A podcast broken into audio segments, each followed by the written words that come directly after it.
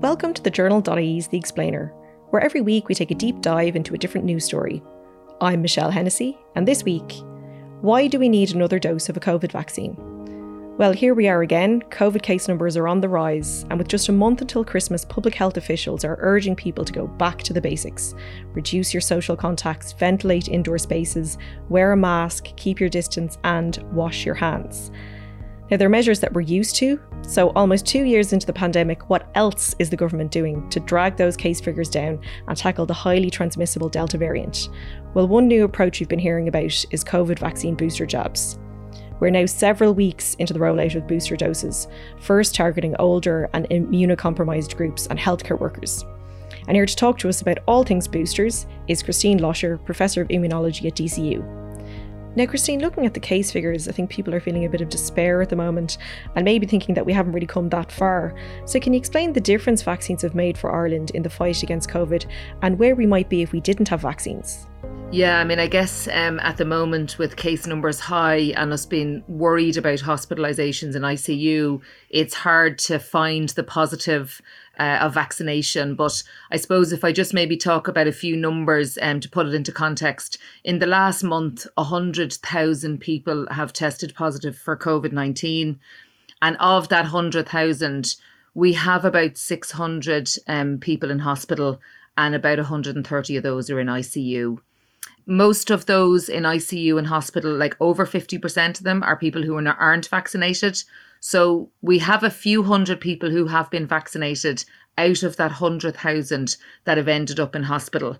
Um, and most of those would have a another um, underlying condition, so they wouldn't um, represent, I suppose, the vast majority of people. So I think when you look at the very small number who are having issues with COVID nineteen infection, on the back of the enormity of the case number, I think that's very clear about the job that vaccines are doing. So while the case number might be high, they're preventing severe illness and hospitalization, which is the primary role of a vaccine. So I think our vaccine wall is holding fast. And I think that the boosters, which we're going to talk about on this podcast, is about enhancing that wall and adding extra cement to that wall really going into the winter. Yeah, so just before we get into the chat about boosters, I want to quickly go over where we are uh, with the rollout in Ireland. Now, at the time of recording, people over the age of 60, healthcare workers, and those living in a long term care facility are getting their boosters. And you must be more than five months on from your second dose, or if you got the single dose of the Janssen vaccine, three months after that. People with weak immune systems are also getting a third dose of the vaccine. And next up will be people aged over 50 and anyone aged 16 to 49 with an underlying condition. Now, people will also have been hearing that consideration is being given to boosting the entire population. That's a discussion that's ongoing. Uh, and boosters are being administered right now mainly in vaccination centres, but also by GPs and pharmacists. And you either get a text about your appointment or you can contact your GP or a pharmacy. And so far, more than 600,000 booster doses have been administered in this initial stage. But Christine, let's actually get a grasp on the basics. When we talk about a booster vaccine, not just in terms of COVID, what do we actually mean? Yeah, so I think that's it's a really good question. I think, you know, we, we've only really associated boosters now with COVID as if boosting a COVID vaccine is the first time we've ever used a booster for a vaccine. So it's quite normal to boost vaccines um, after a, a, long period of time. So, what normally happens after you get a vaccine is you get a really good immune response, you get lots of antibodies, lots of T cells that are capable of killing whatever you're getting vaccinated against. And then over time, that starts to decrease a little bit. So it starts to wane a little bit. But for most of the things that we're vaccinated against, when you think about measles or mumps or whooping cough, for all those that we're vaccinated against, the chances of us actually interacting with somebody who's carrying um, that infection and who might pass it on to us is actually very, very low because of our levels of vaccination and the fact that the incidence of those diseases is, is practically zero at the moment. When you look at COVID 19 vaccine and you look at the waning immunity that we see happening at the moment, which is natural after vaccination, we're seeing that it's having more of an impact because the viral um, level in the community is so high, which means that we're being exposed to COVID way more than we have ever been in the pandemic. And that means that the small waning of immunity matters more. It's translating more into an impact on case numbers. So, normal waning immunity after a vaccination, doesn't really matter for the most part for vaccines um, against all kinds of infections that we don't encounter very much. Look at that in the context of COVID 19. We're encountering it all the time, which means the waning immunity impacts more. And that's why this waning immunity and boosting that immunity back up to a higher level is so critical at the moment to manage our case numbers. So, how much has the efficacy of each COVID vaccine waned, and in what way? Is there a difference between the different vaccines that people might have got? When we look at how well the COVID vaccines are performing against the Delta variant of COVID 19. None of them are as strong against Delta as they would have been in the clinical trials against earlier strains, but they still are very, very good. So if we look at Pfizer, Pfizer started off having much stronger immunity to Delta. So people who got two doses of Pfizer had about 88% protection against um, getting a, a symptomatic uh, infection. If you look at J&J and AstraZeneca, you're looking at about 75 or 77%. So the level of protection from those two vaccines weren't weren't as strong as Pfizer to start with. So then when we look at waning immunity, Pfizer maybe goes down to about 72, 73%. J&J and AstraZeneca go down lower into the 60s and that's because they started off at a lower point so waning immunity seems to matter more with them if we look specifically at J&J, we've seen some recent evidence that actually with J&J, we're not seeing waning immunity after five and six months. We're actually starting to see it as early as three months. So they wane a little bit quicker because they got a single shot. And that's why the recommendation for Janssen vaccine um, after three months for a second dose is, is the new recommendation because the data is telling us that they wane faster than AstraZeneca and Pfizer. And this kind of waning that we're seeing, were we expecting that? Were we expecting the extent to which we're seeing at the moment? It's really difficult um, uh, when you're trying to, I suppose, manage a new vaccine regime. I mean, a lot of the time we look at um, vaccines that are rolled out for children and we see that we give them two and three doses and we give them boosters when they come into their adolescence years. So that would be the norm that you would, I suppose, figure out how often to give a vaccine depending on on uh, on infection levels. When we look at COVID, because it's such a new vaccine, we really had to wait and see whether or not um, waning immunity would matter um, as much as it does. I don't think we would be as worried about boosters as we are if we weren't dealing with Delta. I think because it's so transmissible and because we're in winter, it's posing more of a problem for our case numbers. And that's why the waning immunity is more of an issue if we were dealing with the alpha wave like we were early last year and had the level of vaccination that we have now, I don't think it, it would be posing us um, as much of a problem. So Delta has really been a game changer in all of this, hasn't it? Yeah, I mean, Delta is really the reason why we're here. I mean, you know, it, it, Delta so much more transmissible even than the Alpha variant we were dealing with earlier on this year. When we look at how transmissible it is, the chance of you when you interact with somebody with delta of getting the the infection from them is so much higher than it ever was with any of the other strains. We're coming into winter coronaviruses in general are seasonal winter viruses. So it's the perfect environment. We're all moving indoors. It's a playground for a virus at the moment. So the waning immunity is really much more of a factor with such a highly transmissible virus um, such as Delta, as it would have been with previous variants. So Delta is absolutely a game changer. Now, Israel is ahead with the booster program as they were with the rollout in general. And we've been looking to them all the way through for an indication of how we'll get on. So, is there data coming from Israel on boosters and how well they're working? Yeah, I mean, absolutely. And I think it's it's great that we have Israel so ahead of the curve on boosters because real world data is just so informative. So when we look at um, what's coming out of Israel, we see that when they boosted, first of all, if we look at the immunity in individuals, the level of antibodies didn't just come back up to where they were with the initial doses, but actually went higher again. So the it really looks like this third dose, this boost, is really giving a much more enhanced level of immunity than we ever would have had before. And the more you're exposed in terms of vaccines and boosters, the more higher quality your antibody is. So it's not just that there's more antibody there, it's actually more specific and it works better. Um, so that's what we're seeing from Israel. And actually, the early indications we're into about two or three months now after Israel have boosted, and they're seeing no waning of that boosted immunity, whereas we would have seen started uh, to wane in, in, in other um, in other doses, the first and second dose. So really, the data from Israel is saying boosting gives you enhanced immunity, and there's no indication yet that it's going to start to wane. And the positive outlook is that it may actually stay at a high level for maybe the next nine to 10 months. Now, there is also some evidence that mixing vaccines could give you a stronger immune response. So, for example, giving someone who originally had Janssen or AstraZeneca a booster of Pfizer or Moderna. Can you tell us a bit about that? Yeah, so there's been lots of not just real world data, but lots of um, clinical studies that have looked at initial doses of either AstraZeneca or Janssen coming in with a booster dose then of Pfizer.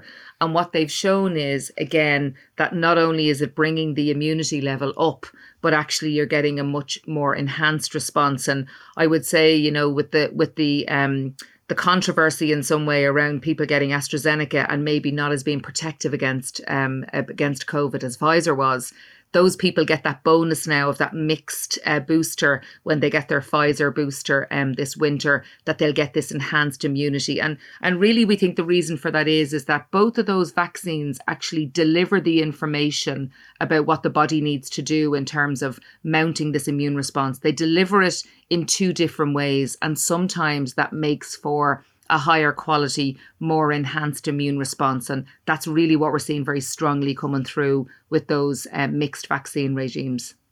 And something people might be wondering about ahead of getting a booster and a discussion that we would have had in the early days when the vaccines were being developed is about side effects. So, what do we know about the side effects of boosters? Are they basically the same as, as the first and second doses people would have had?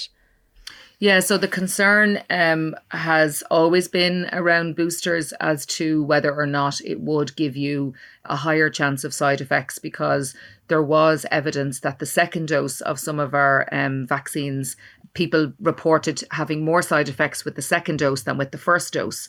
And actually, what's what's really kind of played out both in those trials, but also in real world data, is is that there's no significant difference in the side effects, particularly any of the more severe side effects um, between the second and the third dose. So I think that people can be reassured that having a booster is not going to give them any higher chance of having any more or any less side effects than they've had on the previous two doses. And they're safe, they're as safe as the other ones? Absolutely. And it's this, you know, it's the same, it's the same vaccine that they've had before. Their body has seen this vaccine before. If they haven't had any kind of a severe side effect to the first and second dose, there would be absolutely no scientific reason for them to have one of those severe side effects to the booster dose. And then people who are at risk of severe illness, they're now getting their booster or a third dose, as is, as is being referred to for this group. So, how much of a difference will it make for the protection they have? So, yes, there's a cohort of people getting a third dose at the moment as opposed to a booster. And I suppose just to kind of clearly dictate what the difference between those is, a booster is given to somebody who had a normal immune response, doesn't have any um, immunocompromised uh, condition and they have waning immunity after a period of time, maybe up to six months, and then they're given a booster to boost that immunity. People who are immunocompromised don't normally have a very powerful immune um, response to a vaccine in general. So the data is kind of showing that the response that they might have had after the first and second dose might not be as powerful as other people's and therefore the additional dose is just part now of their vaccine regime to give them as much protection as possible. They may also have boosters in the future if their immunity starts to wane, but their additional dose really is to give them the best possible chance of having as high an immune response um, as possible uh, to the vaccine. And they almost need to see the vaccine a few more times to have as good a response to somebody who's not immunocompromised. So, then what about people who've had COVID since they got their two doses? Will they have some kind of super immunity when they get their booster? Yeah, so um, lots of data out there looking at people who had an initial um, COVID infection and then had their um, two doses of vaccine on top of that. And then also people who had vaccines and then uh, had a breakthrough infection and had COVID. And actually, what they all show is is that the level of immunity in these people is really high. I mean, they get almost like a supersized response, particularly if you have Delta and you're vaccinated. Because Delta is the dominant strain at the moment, to have been infected with Delta and have specific immune response to Delta gives you the best level of protection going into the future. So, what I'd say is that it's almost for those who have been unfortunate enough to have COVID infection, I suppose the upside of it is is that their level of immunity will be as high as it possibly could be. It's almost like they've already had their booster. Yeah, I mean, we're talking about these almost as if they're isolated examples, but isn't it likely that we're all probably going to encounter the virus at some stage now? Yeah, I mean, I would. I mean, my own view is is that in everything that we do in everyday life now, we're encountering people with virus, and some of those are people who are just not aware that they're coming down with symptoms, and they're still circulating in the general population, and they're infectious and they don't know. And some of them are asymptomatic because their vaccine has worked so well that they don't even feel any symptoms of having COVID, um, but they may have enough viral load to be able to transmit. I call those secret spreaders. And I suppose you know the the the issue is that you don't know when you're encountering somebody whether they might be carrying covid and be completely asymptomatic and and that's the situation that we're in now so i would say that we're as exposed to COVID, more exposed to COVID than we've ever been in the entirety of the pandemic, and that at least one person that you meet every day is carrying COVID and you don't know it. I'm wondering if we're going to see a lot of people eventually contracting COVID, is that going to give us stronger immunity at a population level in addition to the benefits of the vaccine rollout? Yeah, absolutely. I mean, um, overall population immunity is um, a collection of the immunity that somebody has from vaccination and the immunity that we have from natural infection. Now, the data that we have at the moment shows that the immunity from natural infection can last up to nine or 10 months, we don't know long term how how that will you know fare out next year or the year after. And some would say we don't know that with the vaccine either. But the more vaccination that we have and the more natural immunity that we have in our population it will give us a higher level of population immunity than we have from vaccination alone. So i think that when we come into next year and next winter First of all, we may have more children vaccinated. And second of all, we'll have had more of the population that have had the infection. So we will absolutely certainly have a higher level of population vac- um, immunity going into next year than we have this year. We spoke earlier about the third dose for people who are immunocompromised, but we heard Taoiseach Leo Varadkar saying recently that it appears the vaccine, in a more general sense, is going to have to be a three course vaccine, perhaps for everyone, rather than the initial two doses we expected would be enough. Why is that the case? Yeah, so I suppose again it comes back to, you know, that you perfect the regime of a vaccine that you roll out as you go, as you learn more about how the vaccine's performing, as you encounter other variants and you have to adjust. So, when we rolled out the COVID vaccine, we had alpha variant, and the level of immunity that we were getting against it was so high, it was up into the 95%. And obviously, that's a little bit different now with Delta. So, you perfect a vaccine regime as you go. And I suppose what we're learning now is, is that if waning immunity is happening after five to six months and we have to boost now, it may be that in the future we just make that a three shot vaccine and it's not seen as a booster. That said, that waning immunity, as, as I said earlier, is mattering more because we have such a high case number. And maybe into next year, with increased population immunity, we may have less case numbers and therefore waning immunity may not be a problem and you may not need three doses. So I really think we're going to learn a lot about two doses versus three dose in a high COVID case environment. I think we're going to learn a lot this winter and we're going to perfect our vaccine regime accordingly next year um, in order to avoid any more surges.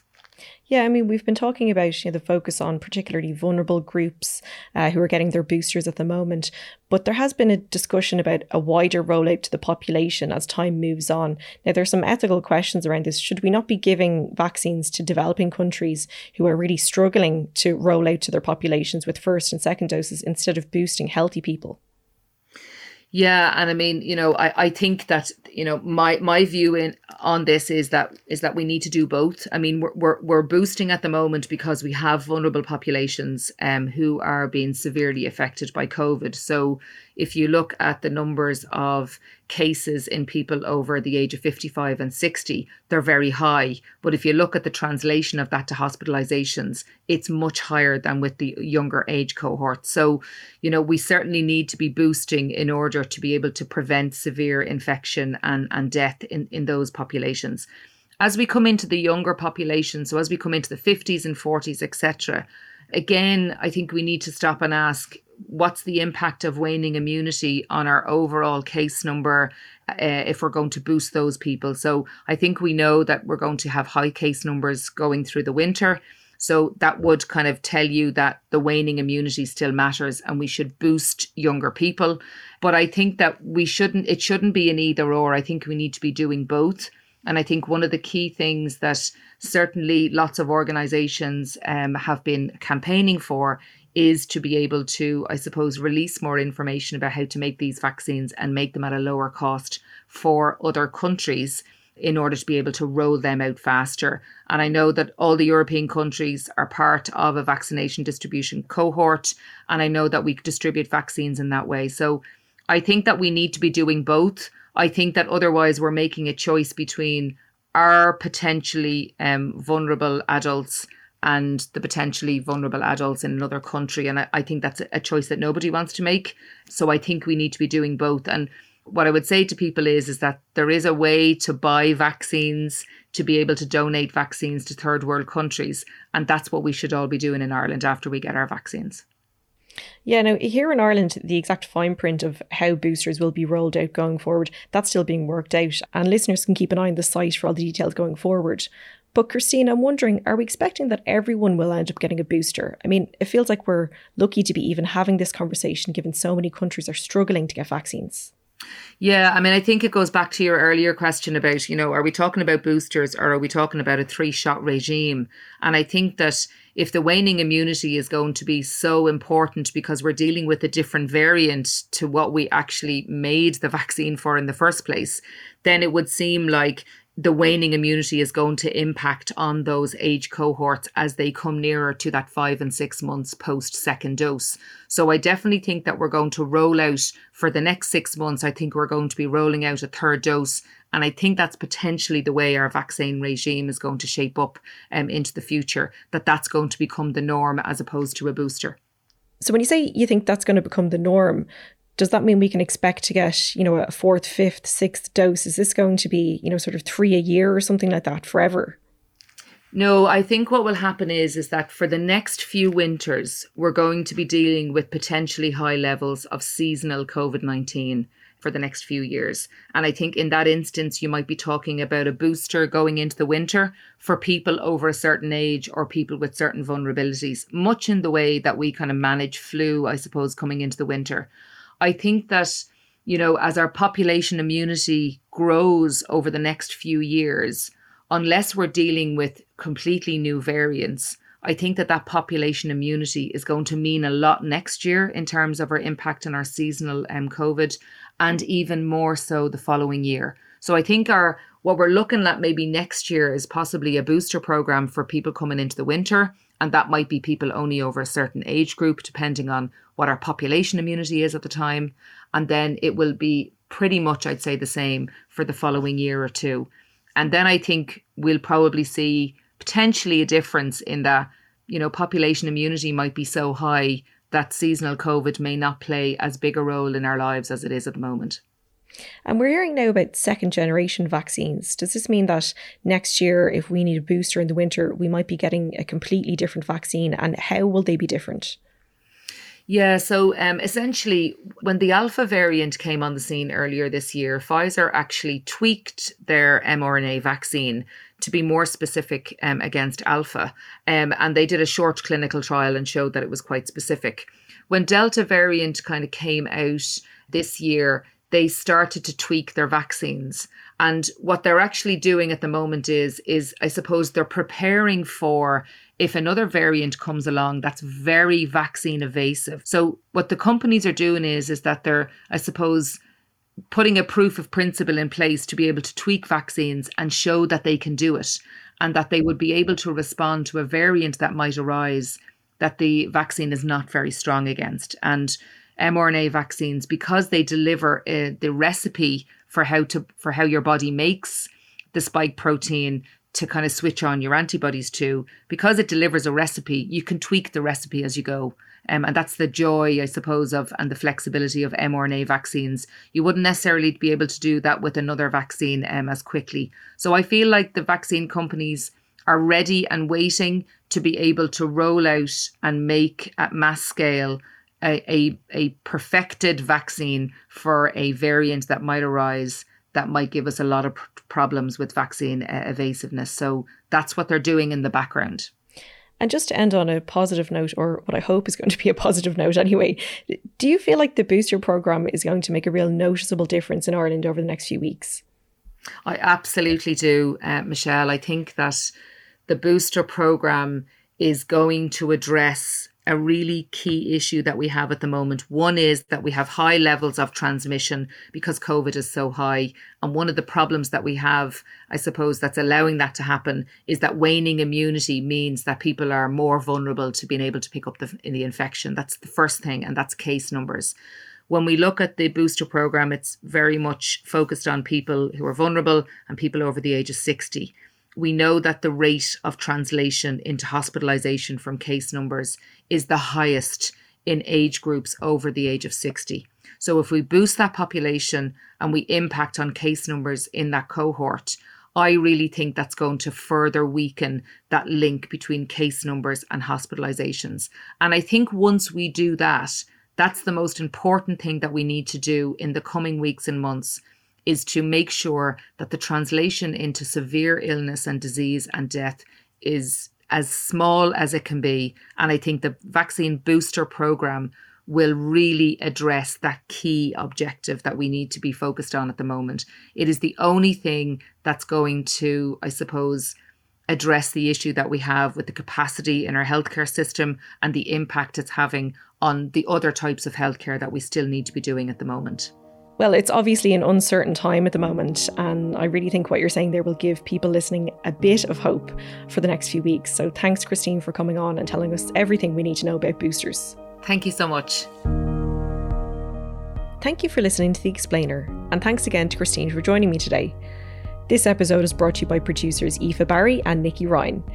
If you liked what you heard and you want to support The Explainer, there are a few things you can do. You can head over to thejournal.ie forward slash contribute to become a monthly subscriber, or leave us a rating and a review as well if you're feeling generous, wherever you listen to your podcasts. Thanks again for listening. Until next time.